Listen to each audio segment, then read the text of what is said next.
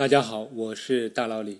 这一期节目我们继续2022年菲尔兹奖得主的话题。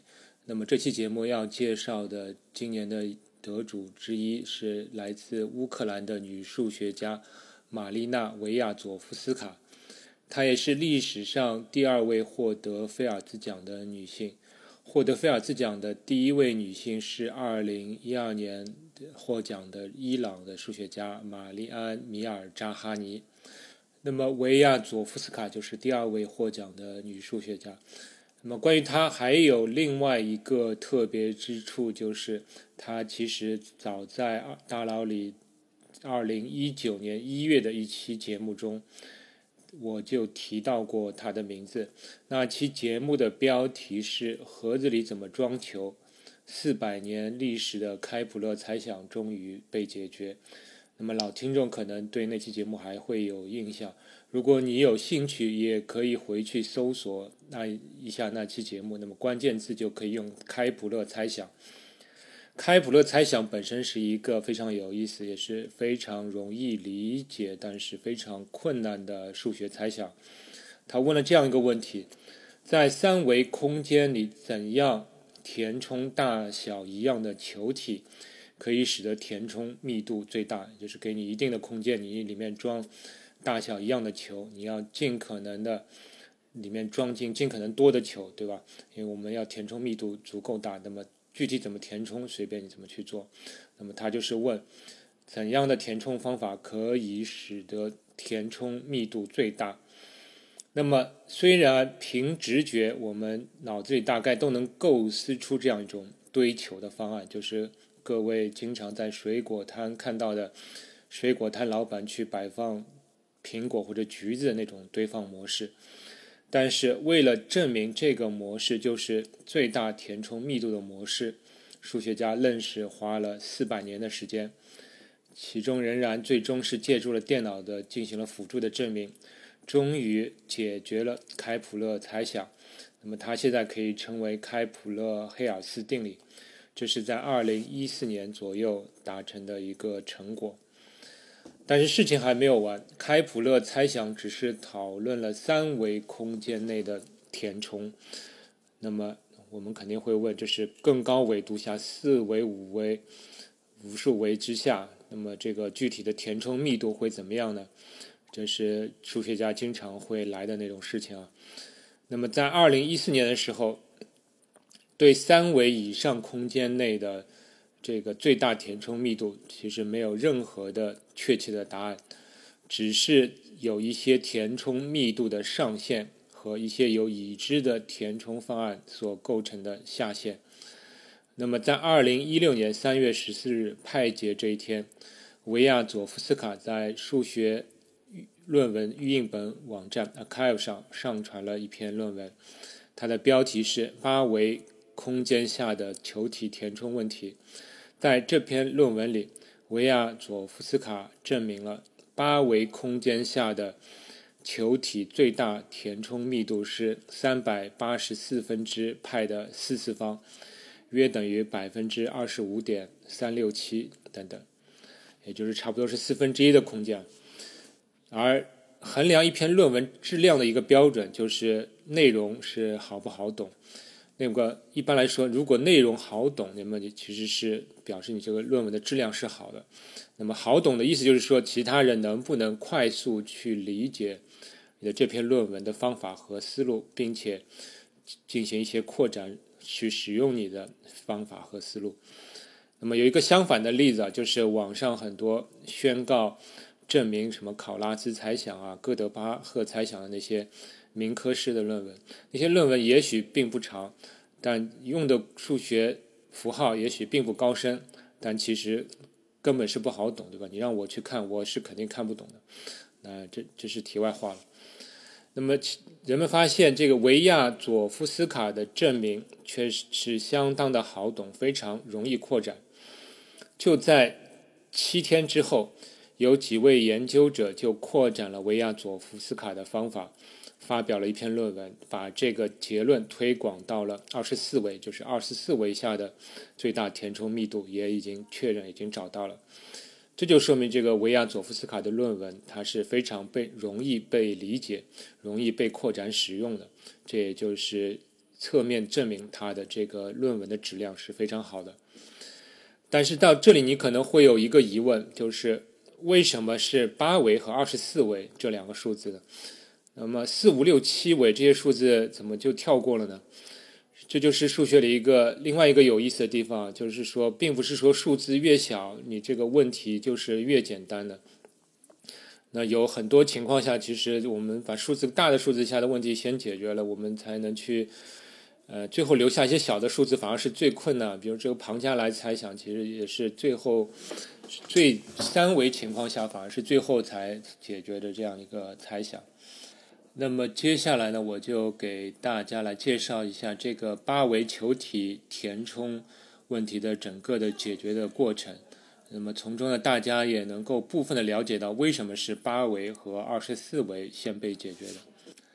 那么首先，一方面，历史上数学家通过一种称为线性规划的方法，得到了各个维度下球体填充密度的上限。也就是最终的填充密度不可能超过这个值，我们可以得到一系列的上限。另一方面，也有数学家在各个维度下，他去尝试构造可能的一种能够实现的填充方案，得到了一些，也得到了一组数字。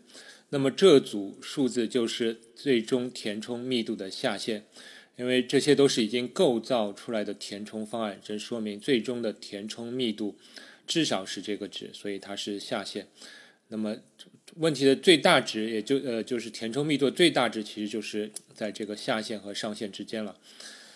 那么如果我们把维度作为坐标轴的 x 轴，把填充密度作为坐标平面的这个 y 轴，那么把填充密度的上限和下限作为两条曲线画在这张坐标图上，我们就可以来观察这其中有没有规律。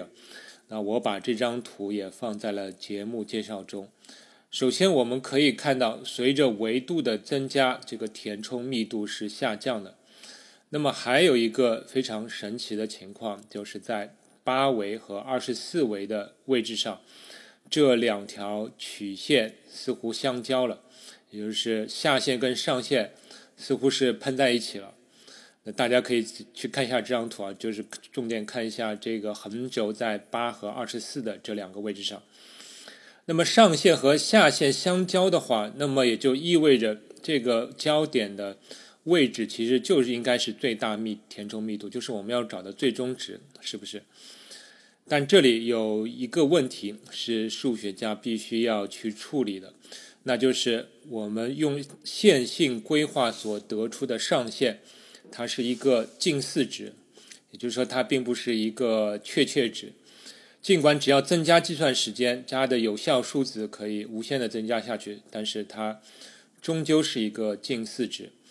比如说，在八维的情况下，我们用这个线性规划算出的近似值是零点二五三六六九五零八等等，而那个已知的下限值，就是我们通过数学方法所能构造出来的。已知的最好的填充密度下限，它是一个无理数。我前面说过的无理数就是三百八十四分之派的四次方。如果你去计算一下小数点，它大概是零点二五三六六九五零七九零等等。那么你会看到，它与线性规划所得到的这个近似值非常的接近啊，直到小数点后至少八位都是吻合的。在这种情况下，可能对常一般人啊，那可能就认为这两个数字小数点后这么多位都是吻合的，那么它们就应该是一样的值嘛，对吧？但是这对数学家来说这是不成立的，这个结论是不能作为最终的证明了，因为你的有效数字再多也没有用，也没有不是不能作为最终的正确答案，因为。谁也不能保证，就是如果用线性规划，我算到小数点一万位、一亿位之后，它所得的数字就是会比三百八十四分之派的次方大这么一点点的，那谁也不能保证。所以在数学上，这个用小数点的匹配的位数来作为证明，这是不成立的。那么一个有意思的问题是，为什么我们能够在八维和二十四维的情况下，那么容易的能够找到一种填充方案，能够直接逼近，至如此接近这个理论的上限呢？那么这里就需要介绍一下格的概念。这里的格就是格子的格，有时候也翻译成晶格，就是晶体的，像晶体一样的格子。那么什么是格呢？它最早是高斯所定义的一个数学概念。那么在二维情况下，这个格的概念还是比较容易想象的，也就是它是一些平行四边形，同样的平行四边形在平面上密铺扩展所得到的形状。那么既然正方形也是一种平平行四边形了，那么其实你平时的看到的这个小方格本上的格子也是一种二维平面上的格。它称为正方形格。另外一种常见的格就是由两个这个正三角形所构成的平行四边形所扩展出来的一种格，那有点像蜂窝的那种形状，蜂窝和它的这个中心点所构成的格，那么它被称为六边形格。我把这两种格的图片也放在了节目介绍里，大家一看就知道了。那么格与球体填充问题有什么关联呢？其实一种格就对应了一种球体的填充方式。比如说，如果是正方形格，那么你就以格的这个每一个点为圆心，以格的边长的一半为半径画圆，那么你就得到了平面上的一种用圆来填周期性填充的模式。那么对正方形格来说，如果你你把这个每个顶点为圆心去画圆去填充的话，那么其实填充的结果就类似于围棋棋盘上放满棋子的情况。但这种模式并不是平面上的最大呃的填充模式，对不对？其实平面上的最大填充模式应该是对应于六边形的格，就是每一个圆的周围要有六个外切圆这种模式。那不管怎么样，你从上面的分析能看出，格与球体的填充密度的问题是密切相关的。那么一种周期性的填充总是对应一种格。那么二维上，我们发现六边形的格能够达到最大填充密度。那么数学家就研究到底格要具有哪些性质，才能够使得它能够达到最大的填充密度。那么数学家发现，这种格呢需要符合三个条件。那这三个条件是这样的：第一个，这个格是整格，就是整数的整。它的意思就是说，如果我们把这个格当中的某一个点作为原点，其他的格点视为原点到这个点的向量，而且。这个格中任意两个向量的内积都是整数，那么它就叫整格。当然，这里向量内积的概念可能是有点抽象了，但其实我们在高中数学或者物理课中或多或少都接触过这两个概念。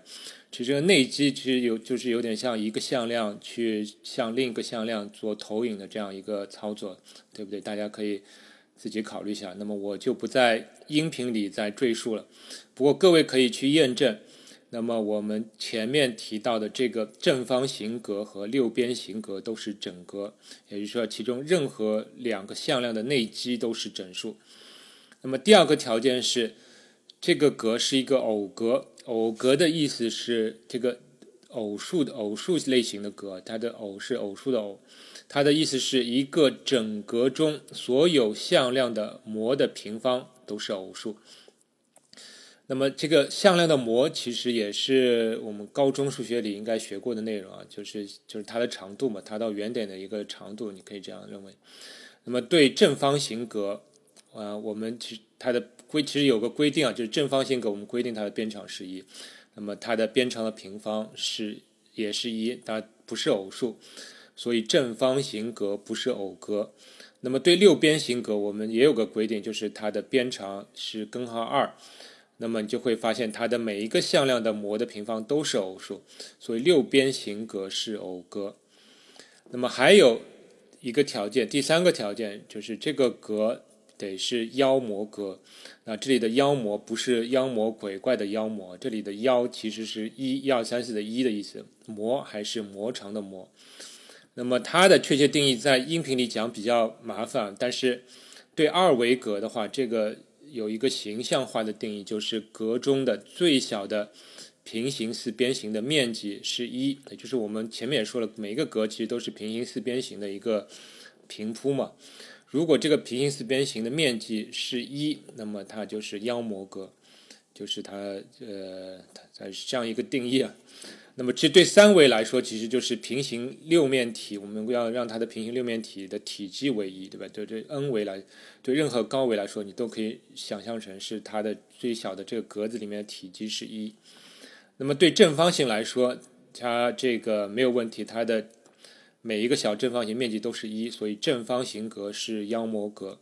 但是对六边形格来说，因为我们规定了它的边长是根号二。所以那个平行面四边形面积是三，所以六边形不是妖魔格。那不管怎么样，就数学家发现，如果一个格它是整格、偶格和妖魔格，那么它所对应的球体填充模式的密度可以达到极大。那么又因为这个整格其实是偶格的一个必要条件啊，所以也可以简单的说成，就是我们要找找这种格，它是偶格和央模格。那么数学家也已经证明了，就是二维里面没有找不到既是偶格又是央模格的格。那么其他维度底下有没有呢？那么数学家就去找了，他们发现三四五六七维都没有这种格。那么恰好在八维中找到了这种格，这种格称为 E 八格。那么再往下找，呃，九十十一又找不到了。那么我们要直到二十四维才能找到这种格，称为利奇格。那么利奇其实是一位数学家的名字。那么除此以外，就再也没有找到过其他维度下的格了。它既是偶格又是妖魔格，其他的维度下再也没有找到了。那么这里又来个问题啊，那么为什么是还是这个问题？为什么又是八和二十四呢？为什么是这两个数字呢？那其实这就不知道了，这没有人知道。这也是数学里一种有趣也颇具神秘感的地方，就是有些数字会单独的作为例外而出现。但不管怎么样，正因为八维和二十四维里有偶格和妖魔格，所以很早数学家就在这两个维度下构造出了这个极大密度的球体填充模式，而且这个密度是。看上去就是相等，与这个线性规划下所得出的理论上限是无限接近，看上去就是相等了。那么问题就变成，就是说你要证明这个用这两种格构造出的填充模式就是就是最大值。那么这个难度还是非常大的。数学家发现这个难度在于呢，他需要找到一个函数。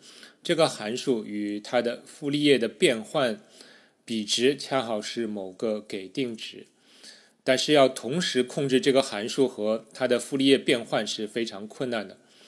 那么这个问题的一个专家科恩曾经把这个函数称为魔术函数 （magic function），意思就是说这个函数的性质太好了，有点像变魔术了。那么，解决开普勒猜想的黑尔斯曾经评价到，就大概需要像拉马努金这样的天才才能找到这样的魔术函数。那么，在二零一六年，维亚佐夫斯卡就找到了这样一个魔术函数，其中他利用了爱森斯坦级数和雅可比西塔函数，并且加入了他独特的贡献，最终找到了这样一个魔术函数。并且赢得了这个菲尔兹奖，这也侧面证明了这个球体填充问题是数学里非常重要的问题。它也有有一些独特的实际应用，比如在纠错码领域里面，我们知道我们在传输信息的时候，我们一般来说是希望在一定的时间和空间里尽量传输尽可能多的信息。但是如果信息的密度过大，它们信息之间产生重叠，那么就有可能互相干扰，从而造成我们无法正确的去识别信息。所以，我们也希望在信息在传输的时候要保持一定的距离。那么，如果一个信息是由若干维度的数据构成的，并且两个信息的之间的距离可以用这些维度下的欧几里得距离来衡量，那么怎么能够让信息的传输密度最大？其实就是变成了某个维度下的球体填充问题。这就是这个球体填充问题的一个非常有用的实际应用。那么另一方面，关于八维和二十四维这两个特殊的格或者数字，也在一些其他领域里面出现。比如说，我曾经介绍过的凯勒猜想的凯勒猜想，就是在八维及以上的维度里面不成立了，到七维就成立，所以八维是一个转折。还有一个就是亲吻数问题，也就是一个球最多与多少个与自身大小相相同的球相切。那么目前关于这个问题上，我们也只知道在三维以上，我们也只知道八维和二十四维的结果。这也是其实跟八维的啊二十四维这两种格是非常相关的，因为这因为有八。这个 E 八格和利奇格，就是表明在八维和二十四维里面，我们可以产生一种高度对称的这种呃结构，对称的这空间结构。所以亲吻数问题，包括这个球体填充问题，我们都能够在八维和二十四维里面快速的得到呃确切的结果。但是其他维度，我们现在还是不知道。另外，在弦理论当中，也有人。使用了 E 八格，就是把这个八维作为这个弦理论的一个理论理论上的支撑。有人是这样这样用的。